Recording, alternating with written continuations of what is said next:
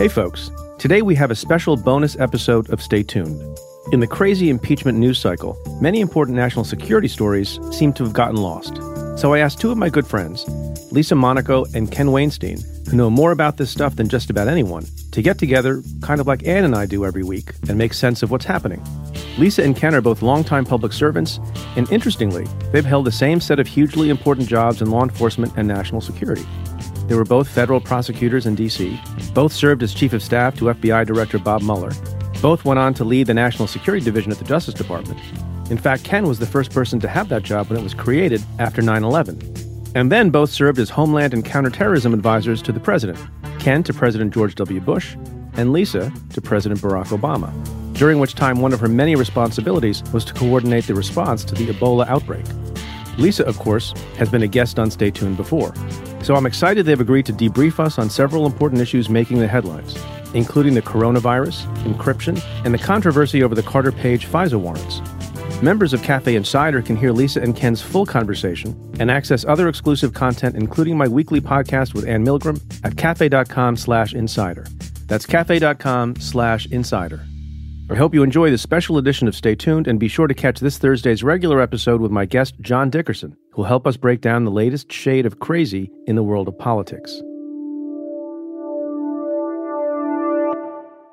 Good to be with you, Ken. Good to be here talking to you about something that is not impeachment related. Amen. I think I'm uh, up to the eyeballs in impeachment and ready to get back to national security. Exactly right. We do actually have the very similar backgrounds in that we spent a good bit of time in the Justice Department, yep. seeing the world from a law enforcement perspective largely. And then post 9/11 sort of moving more into the national security world as the, you know, priorities of the day dictated and the focus in the Justice Department moved over toward counterterrorism and the threats from nation states and the like. And so both of us sort of moved more into that area and then ended up in the White House dealing in the interagency process. Not together though, because that office wouldn't have fit both of us probably. Yeah. yeah. It was like a closet. Yeah. You know, we're sitting here having been asked by Preet to um, get together and uh, spend a little time on issues that, frankly, I think this, and I don't know what you think, Ken, but there's a bunch of issues I think aren't getting enough attention these days. Absolutely. And it's too easy to get focused or remain focused all the time on the, the most politically controversial matters that are going on and playing out on the front pages and forget about some of the really important national security issues that are often lurking behind those headlines. So, as we sit here today, the uh, number of cases of the coronavirus are exploding exponentially, actually. We've got lots going on when it comes to the intelligence community and questions of whether or not they should be giving their annual worldwide threat assessment actually in public. There's some indications that some of the intelligence community leaders don't want to do that for fear potentially of angering the president. Uh, lots of controversy around the FISA process and the encryption issue is back in the news. So lots of stuff to cover.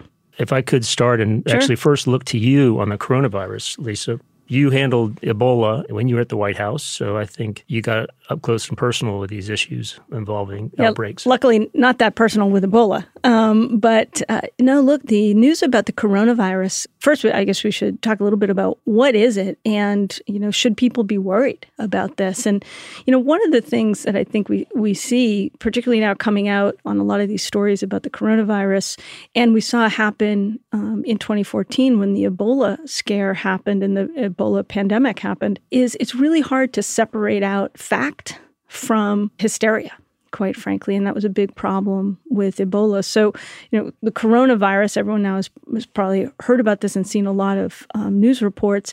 It's a new strain of virus coming out of China, and it is basically a flu like illness. It has spread really exponentially. It looks like it was started and came from a, from a bat actually, and then ultimately has now shown that it is spreading from human to human, which is what's really really scary. And now the focus in the last couple days has turned to what is the U.S. government doing about it. And I know from my experience that a lot of attention got paid at the beginning of the Ebola scare in 2014 with how's the government organized, right? Who's in charge?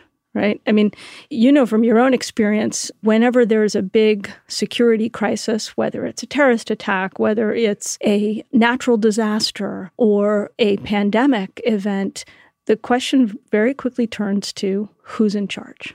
You were President Bush's Homeland Security advisor. I think you all handled it in a similar way as President Obama did, which they said the Homeland Security advisor, the job you had for President Bush, and the job I had under President Obama, this issue fell squarely in my responsibilities. Same with me and same with my predecessors in the Bush White House.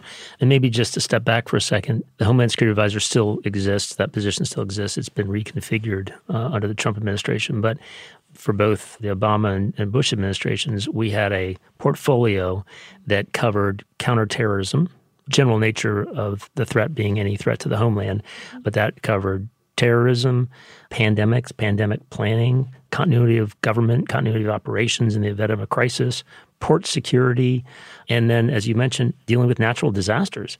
So it was quite a range of, of issues. You know, people listening to this discussion might understand why President Obama had a nickname for me. Oh, what was that? He called me Dr. Doom. Hmm. Yeah.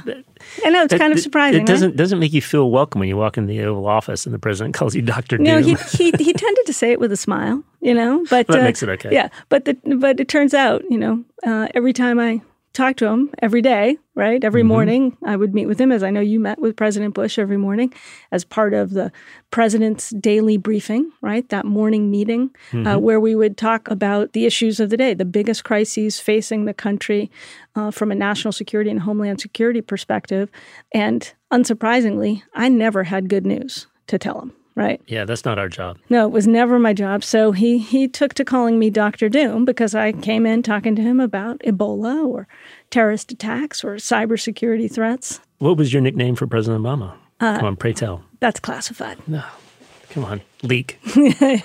We want to tribute to you. Promise. Just between you and me. Yeah, just between Right you and me and today? a few thousand podcast listeners. Yeah.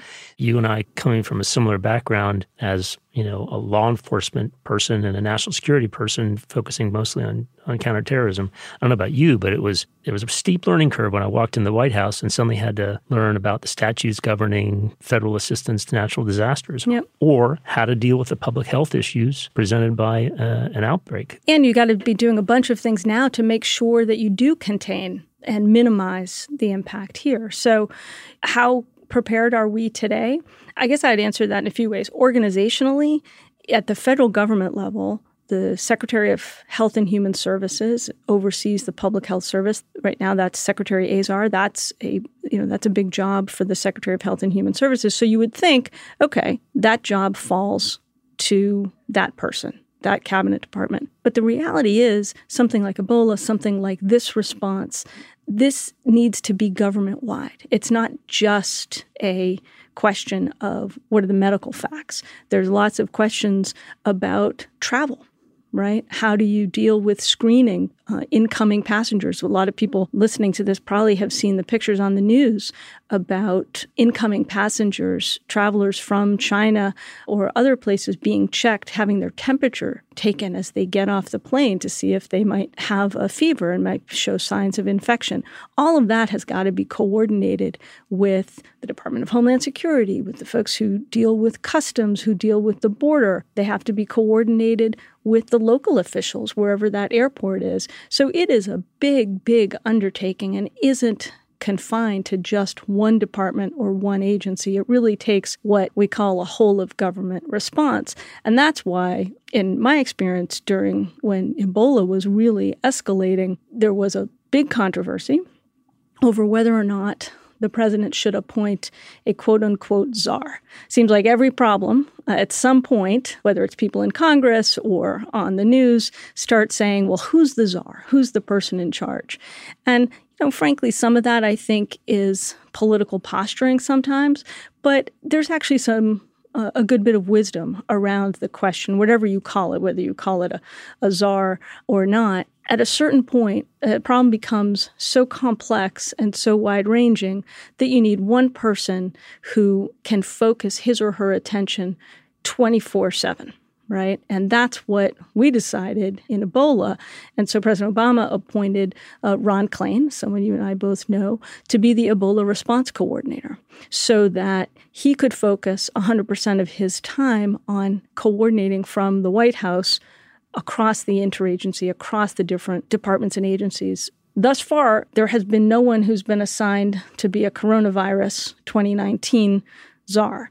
Uh, I think the latest news we've got coming out of the White House is that there has been a task force appointed led by Secretary Azar, the Secretary of Health and Human Services, with a number of other cabinet secretaries who are on that task force, and that the National Security Council and the White House is coordinating uh, the work of this task force, but that's being done by the Deputy National Security Advisor, the question of whether you rely on the NSC to do it or appoint a czar can have very real life implications in terms of how well uh, crisis response is rolled out.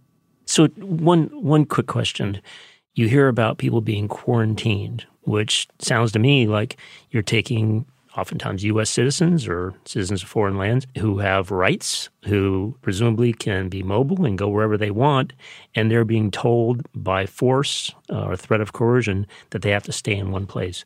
Is there a legal construct in our laws, state and federal laws, for that action? And is that something that's happening here? Yeah, so people would be surprised to learn that actually, in a public health emergency, local officials and federal public health officials have a, a significant amount of authority. So, uh, in fact, right now, in the last couple of days, people may have seen a story about there's over 100 people now who are being quarantined, for lack of a better word, in Riverside, California right? Where uh, a number of people who've traveled back, who've who've come out of China, where the where the virus started, uh, have returned to the United States, but there's concern among public health officials and local officials that they could still be within the incubation period. The period, it's about two to 14 days during, um, with this virus, that they could still be contagious.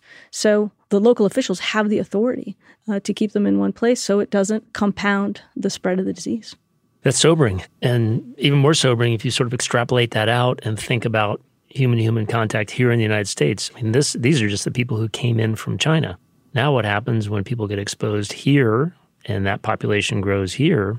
Could you see quarantines being done at a much more mass scale yeah. um, than 100 whatever it is now? So sobering and uh, shows you the lengths that the government needs to go to try to protect the society from these kind of bugs.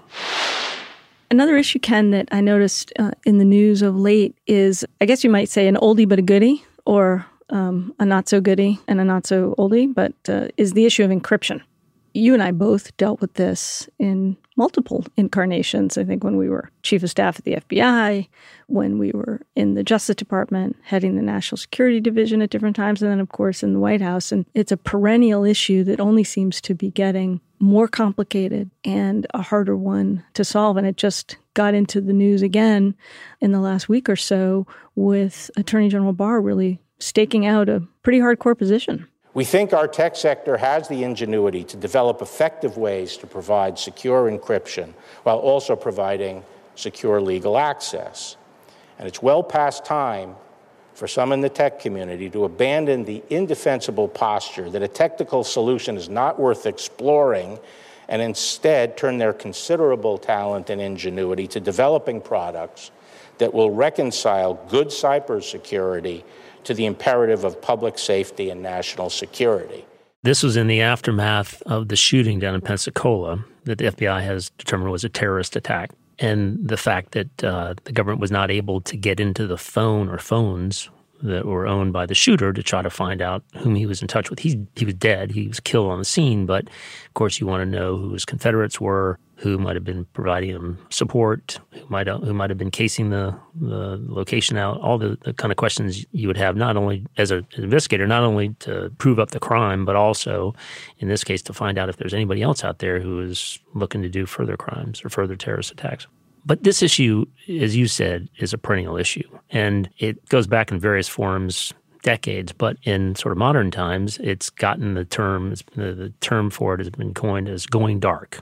And the idea is that for one reason or another, and in this case it's encryption, the government's ability to surveil, in other words, to intercept overhear, wiretap communications by phone or by email or chat, electronic communications, their ability to do that gets narrowed for one reason or another. And some parts of the spectrum of communication becomes unavailable to the government. And our old friend Val Caproni, who was the general counsel of the FBI for many years, now a judge, now in a judge, Southern District of New York, your old office, mm-hmm, did tremendous God's work for many years with Bob Mueller in the aftermath of 9/11. She testified before Congress about this issue of going dark. And at that point, in the middle mid OOs, as I remember, it was the concern that with the diffusion of different uh, telephone and email provider services around the world, and not just like one or two Bell and AT and T or whatever. You're really dating yourself there, I know. Um, Ken, saying Bell. I, am looking for the telephone with the cord attached to the wall. Yeah.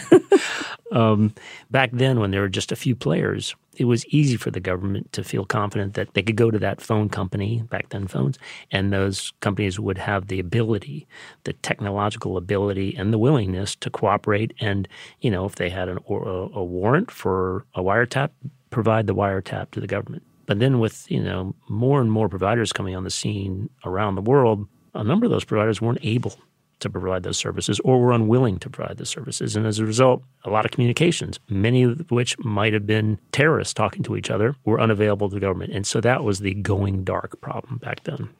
That problem became exponentially worse with the advent of end to end encryption and with the iPhones and an encryption that, you know, for perfectly valid reasons to protect people's communications. Great for cybersecurity, great for prevention of crime, you know, malicious hacking and the like, but maybe not so great for the government's ability to get communications. And keep in mind, when you're investigating any kind of criminal activity that involves more than one person, you know, any kind of conspiracy, whether it's to rob a bank or to sell drugs or to commit a terrorist attack, the best evidence and the best way to find out what those people are doing and then hopefully head that off is by getting their communications. So it's really a vital piece, a vital part of the government's arsenal, especially against terrorists. With this end to end encryption, that became more and more problematic, and then going dark became a bigger issue. And then that came to a head after the San Bernardino shootings. In 2015. 2015? I remember that. Yeah. Yeah, quite vividly, where you had the two terrorist actors, man and, and his wife, who basically conducted a massacre at a workplace gathering in 2015. And it was about 14 people, I believe, were killed. And the shooters died in the aftermath of the attack. And the FBI couldn't get into the terrorist phone. And it became a big flashpoint between the FBI at the time, Jim Comey was the director, and Apple, who obviously made the phone, and this question of should the company be compelled to cooperate with the FBI. I mean, we should step back here. You talked about end to end encryption, I mean, that is quite literally when only the sender of the message and the receiver of the message can read the communication between the two individuals. That's it. Nobody else can get in to that communication.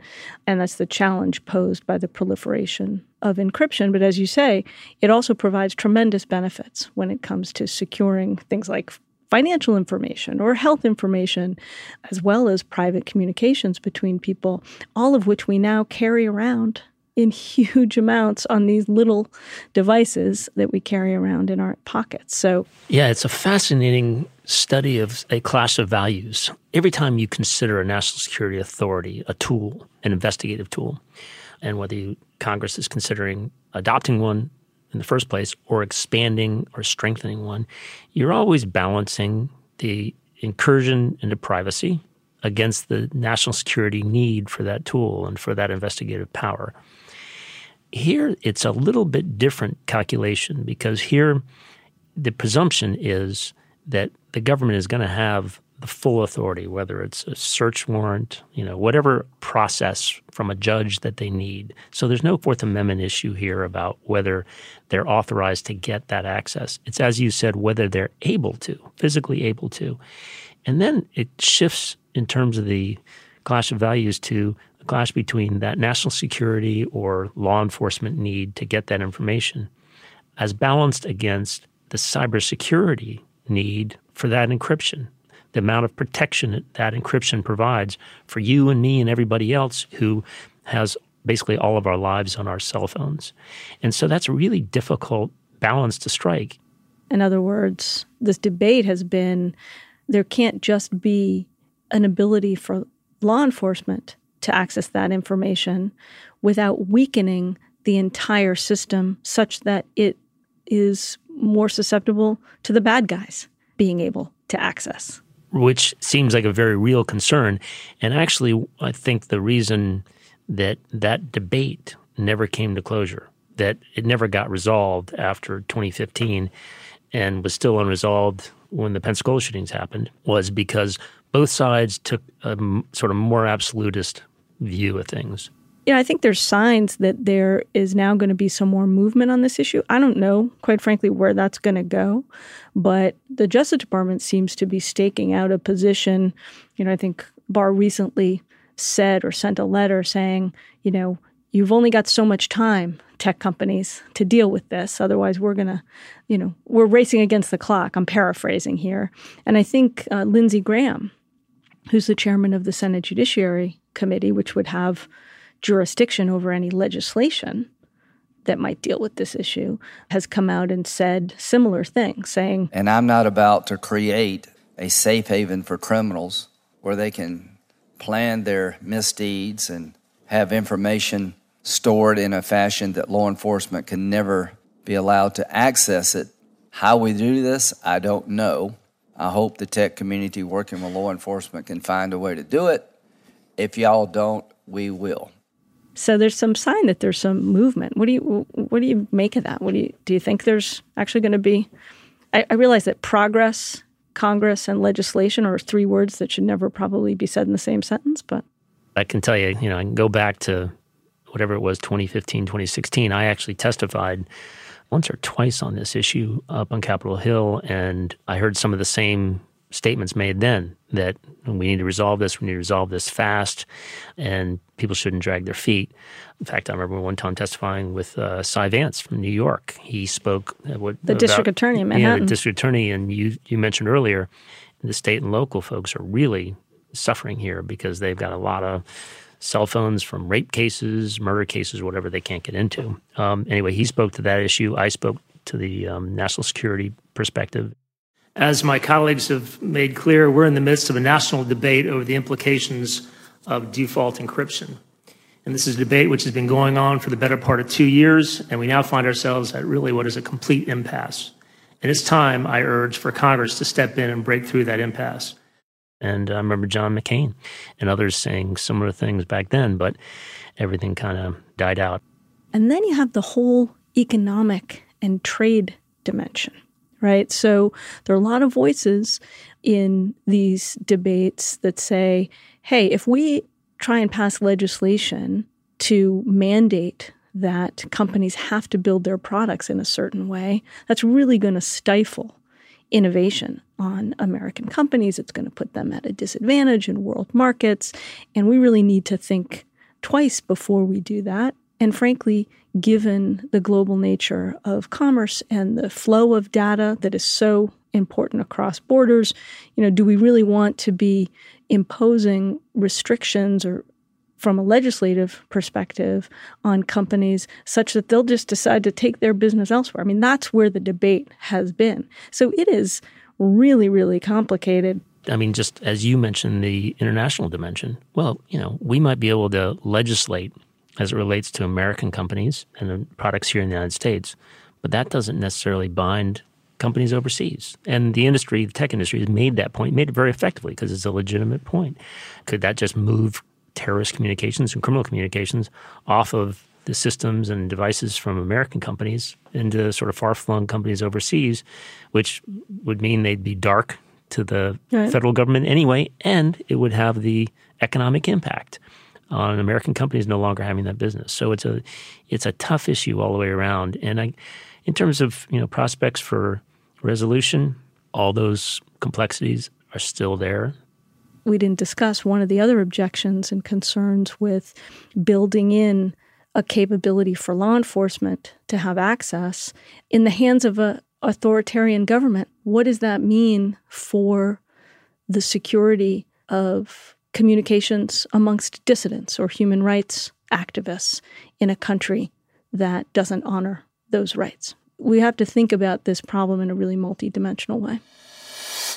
The other thing I've been surprised about recently, Ken, is how much attention something that used to just be the province of an incredibly nerdy set of people, how much attention something called FISA has been getting. And those nerdy people would include us, of course. Then, well, they certainly include you. no doubt about it. Guilty as charged. So, what is with all this focus on FISA, right? FISA, of course, stands for the Foreign Intelligence Surveillance Act. And this relates to what we talked about in the encryption, in regard to the encryption issue, which is the government's ability to intercept, surveil, wiretap communications. And just to give a little history, human communications have always been a critical part of any criminal investigation. And back in the old days, the government would intercept letters or get eyewitnesses to or ear witnesses to testify about communications between bad guys. And then with the advent of the telephone, of course, a lot of those communications started being carried over telephone lines. And the government had within its sole discretion to wiretap the phones. And they had a, an internal executive branch process for getting authority to do that. Courts weren't involved at all in that process up until the late 60s. And then there's a Supreme Court decision that said that people have reasonable expectation of privacy in the content of their communications over telephone calls. And so, therefore, the government under the Fourth Amendment had to go to the judge and have a judge find that there was probable cause to believe that there was a crime taking place or would take place and that the communications that the government wished to intercept related to that criminal activity. But everything you're talking about there, that applies to drug deals, the mafia, right? Murder schemes, all your criminal conduct, right? right? And the majority of this of, of, wiretapping, as I just described, is done in the United States in regard to criminal investigations. In the late '60s, the Supreme Court rendered that decision, and then Congress passed the law in 1968 that laid out a process by which the government had to go to a federal judge, the government being the Justice Department, would have to mm-hmm. go to a mm-hmm. federal judge and get authorization before wiretapping somebody in a criminal investigation. But both the Supreme Court and the federal legislation from 1968 left open the question of what the executive branch needed to do in order to wiretap somebody for national security purposes. So if you're a spy, even everything you're talking about, if you were a spy coming here, you know, from a foreign government, coming here to collect secrets, conduct espionage. It was basically wide open field for the FBI to surveil you. They didn't have to go to a court up until 1978, right? Exactly. And the idea was the president has primary authority to protect against threats from outside the United States. So this is a spy from, you know, a foreign government or a spy from a foreign terrorist organization yeah, it's the it's within the gov- the president's prerogative to wiretap and investigate that person, and he or she didn't need to get approval from any judge. Well, let's be honest, it was he. It was he, and yeah. it's, it's always been he so far. so but that changed in 1978. That changed. Why? You know, it changed for a number of reasons, but primarily because in the early 70s, back well before you were born, even, um, and I was, you know, in my 40s. Not quite. And uh, in the early 1970s, there were a couple. There's the Church Committee and the Pike Committee, which were these sets of hearings that disclosed a number of abuses that had been committed by the intelligence community, the FBI and the CIA and others, intercepting telegrams and wiretapping Martin, Dr. Martin Luther King, this kind of thing. And um, anyway, as a result, there were a number of reforms put in place to prevent those kind of abuses. And one of the main ones was the Foreign Intelligence Surveillance Act, which was passed in 1978, passed by Congress, agreed to by the administration. The president obviously signed it, but also the administration didn't object to it as a matter of separation of powers. They agreed to it. And it set up what's called the Foreign Intelligence Surveillance Court, which is a court here in D.C. of federal judges.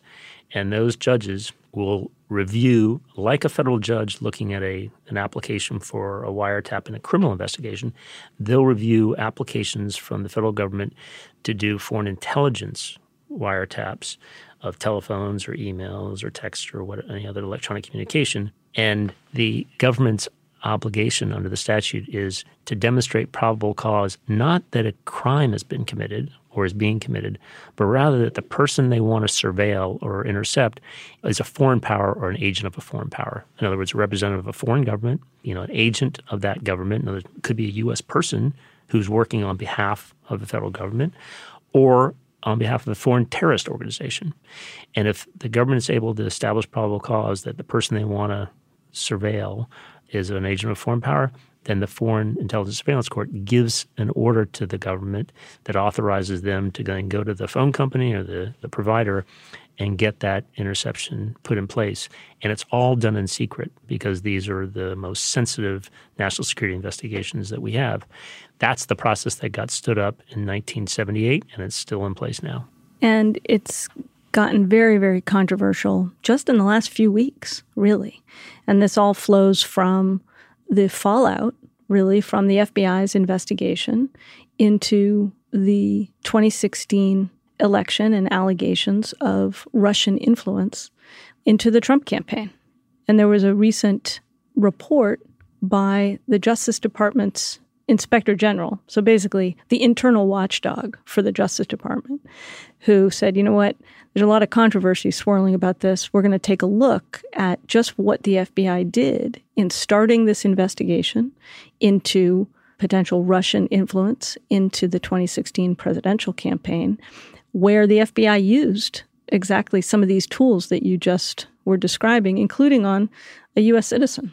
The inspector general he went back and looked at a number of aspects uh, of this investigation, this counterintelligence investigation that was kicked off in the summer of 2016 into the Trump campaign.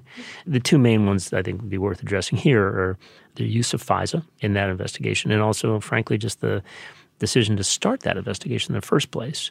In terms of FISA, they looked at the process that the FBI and the Justice Department followed in determining whether there is sufficient predication to get a FISA against Carter Page, who had been with the Trump campaign.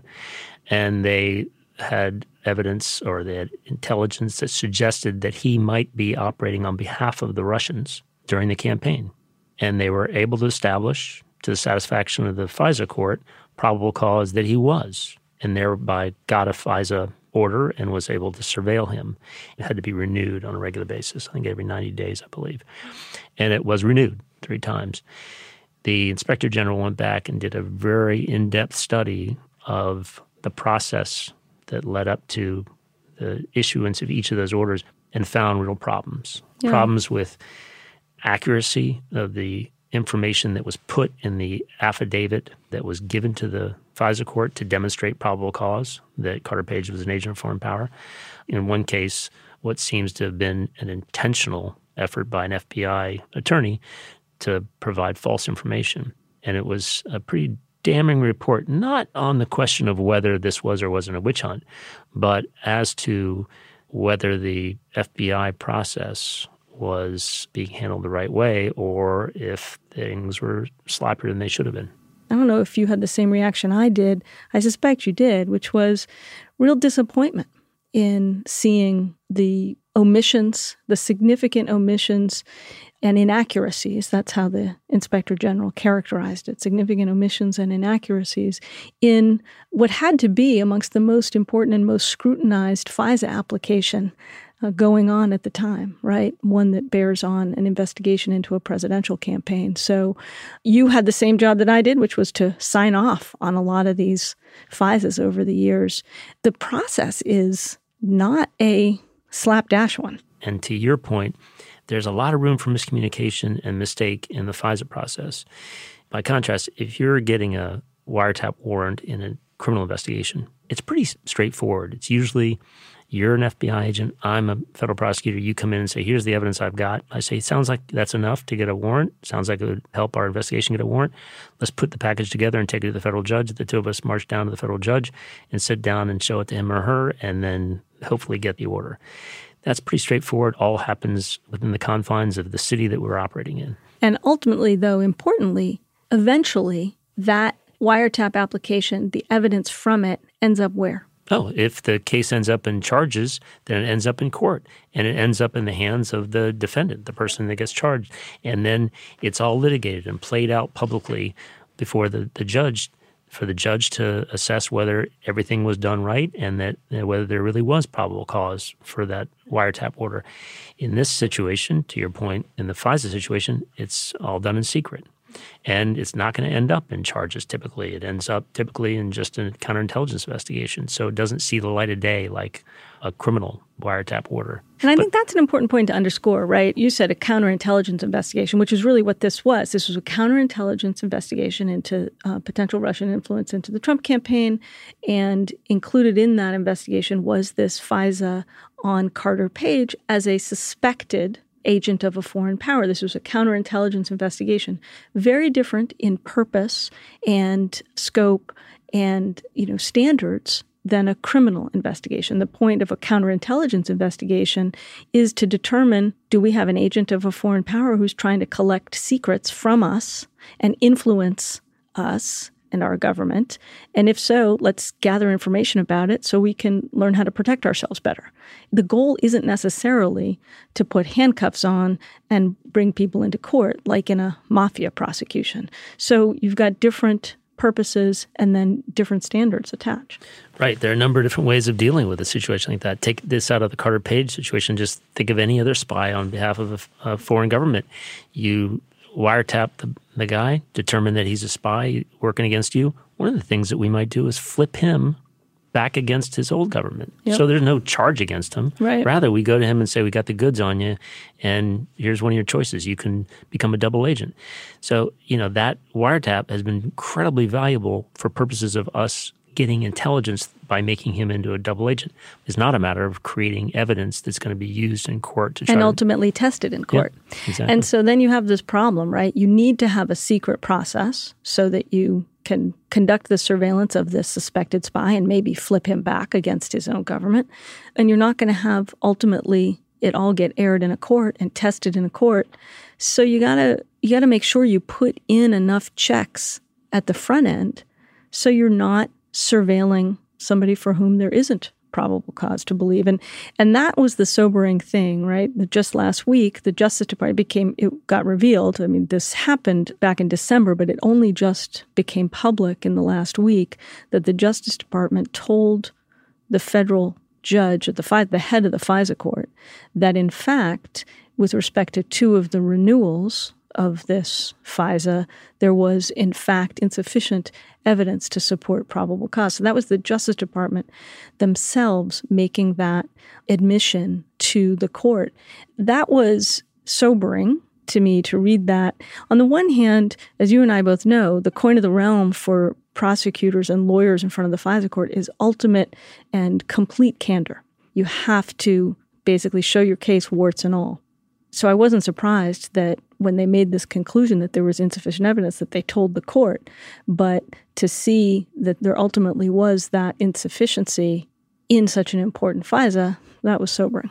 And it's prompted a response from the FISA court. They have um, demanded reforms and reports of reforms from the FBI, and they've appointed one of our old friends, David Kris, to monitor that process. And look, there might be other shoes to drop here. You know, there's some talk out there that that maybe FISA needs to be reined in. Um, yeah. I know President Trump tweeted about uh, maybe FISA going too far in the aftermath of this disclosure. And now there's a number of reforms that have been put on the table. The current FBI director, Chris Wray, has proposed a number of reforms.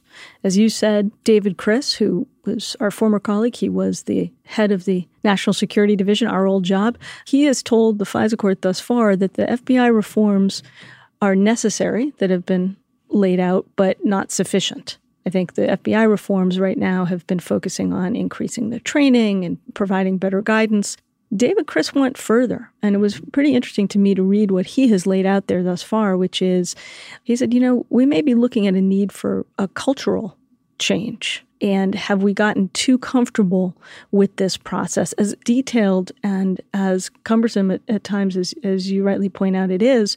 Maybe it's gotten too ingrained. So we've seen the slippage that has been identified in the IG report. And I think the open question is are there other shoes to drop, as you said, right? Does this reveal that there might be more systemic concerns? Because at the end of the day, the biggest issue here, as identified by the IG report, was the failure of information that would have tended to undermine a finding that Carter Page was an agent of Russia.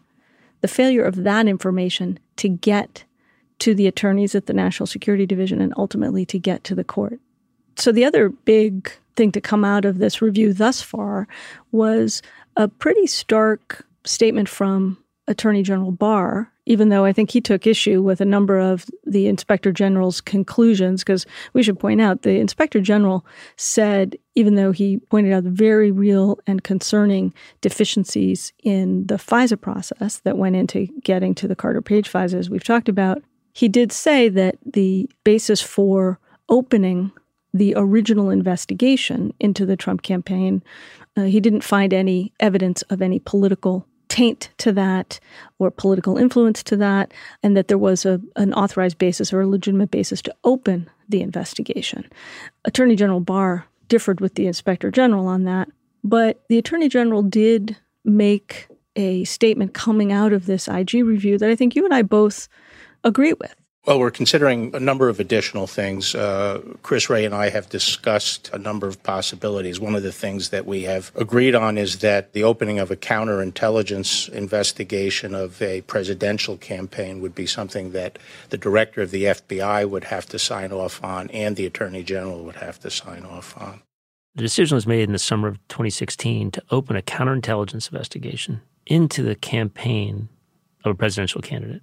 And that is so fraught when you think about it. That means we're opening an investigation that then authorizes the FBI to use investigative tools of a variety of different types, including electronic surveillance, the FISA, against a campaign, somebody who's running for president. And, you know, this puts the FBI in the last position they want to be in, i.e., in a position where they might have some influence one way or the other on American politics. That's where you don't want the FBI. The FBI's been there. It was a disaster. It led to the abuses we talked about that were disclosed in the early 70s. And it's the place where the FBI can't be and shouldn't be. But unfortunately, they're the ones who run counterintelligence investigations. And if one is predicated and one is needed, they're the ones to run it. And, and they have to do their job. They've got to do their job. And you can't say, because this is so perilous, we're not going to do it and right. give people you know, sort of it's open season right. for counterintelligence threats running through presidential campaigns. And keep in mind, everybody agrees that 2016 wasn't the end of foreign political interference. Hardly. It's is just the beginning. Yep. We're going to see it, and it's going to be redoubled by the Russians and by other copycats around the world. And 2020 is going to be full of it. So, to quote our former boss, Bob Mueller, it's happening as we speak. Yeah, as he is. testified. Mm-hmm. So the FBI needs that ability and needs to undertake those investigations. But I do agree that it's important to go back and look at the decision that was made in 2016 to, to do it because it's a momentous decision, but also the process that led to that decision. And look, DOJ over time has developed processes for decisions, prosecutive and investigative decisions in sensitive areas, whether it's, you know, the special processes for looking into organizations that have First Amendment implications, religious organizations and the like.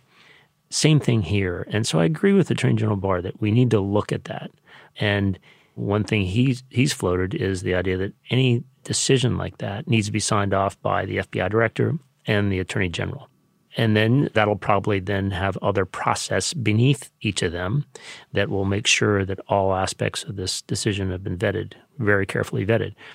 Some have said, well, gee, that's problematic because now you're taking, in the person of the attorney general, a political appointee, a member of the president's cabinet, the sitting president's cabinet, and having that person sign off on or have decision making authority over whether the FBI should open a counterintelligence investigation into a political entity. And doesn't that inject more politics into the decision making? That's a legitimate concern. Remember, it's the political appointees in the Justice Department who are ultimately accountable, right? They're the ones who can get hauled up before Congress to justify a decision. And that we need to make sure we hold them accountable for those decisions. But first, you have to place those decisions with them. So I think on balance, I agree that having even a very sensitive decision like this, especially a sensitive decision like this, have to go all the way up is an important thing, along with having more guidance. So, been fun talking to you about all these really challenging, depressing, and never ending issues, Ken. Yeah, I'm glad we solved all our nation's national security Yeah. problems. There so you go. We'll see you next time. All right.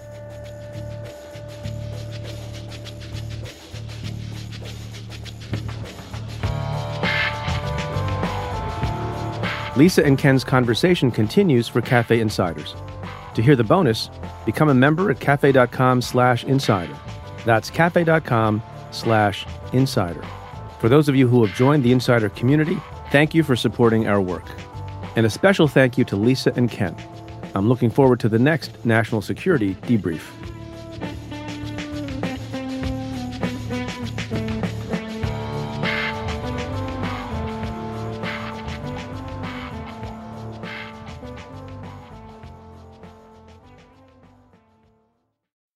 SimpliSafe is the home security for right now, when feeling safe at home has never been more important. SimpliSafe was designed to be easy to use while protecting your whole home 24 7, starting at 50 cents a day. Order online easily. Open the box, place the sensors, plug it in, and your home is protected around the clock. No technician has to come to your house. Head to simplisafe.com slash preet and get free shipping and a 60-day money-back guarantee.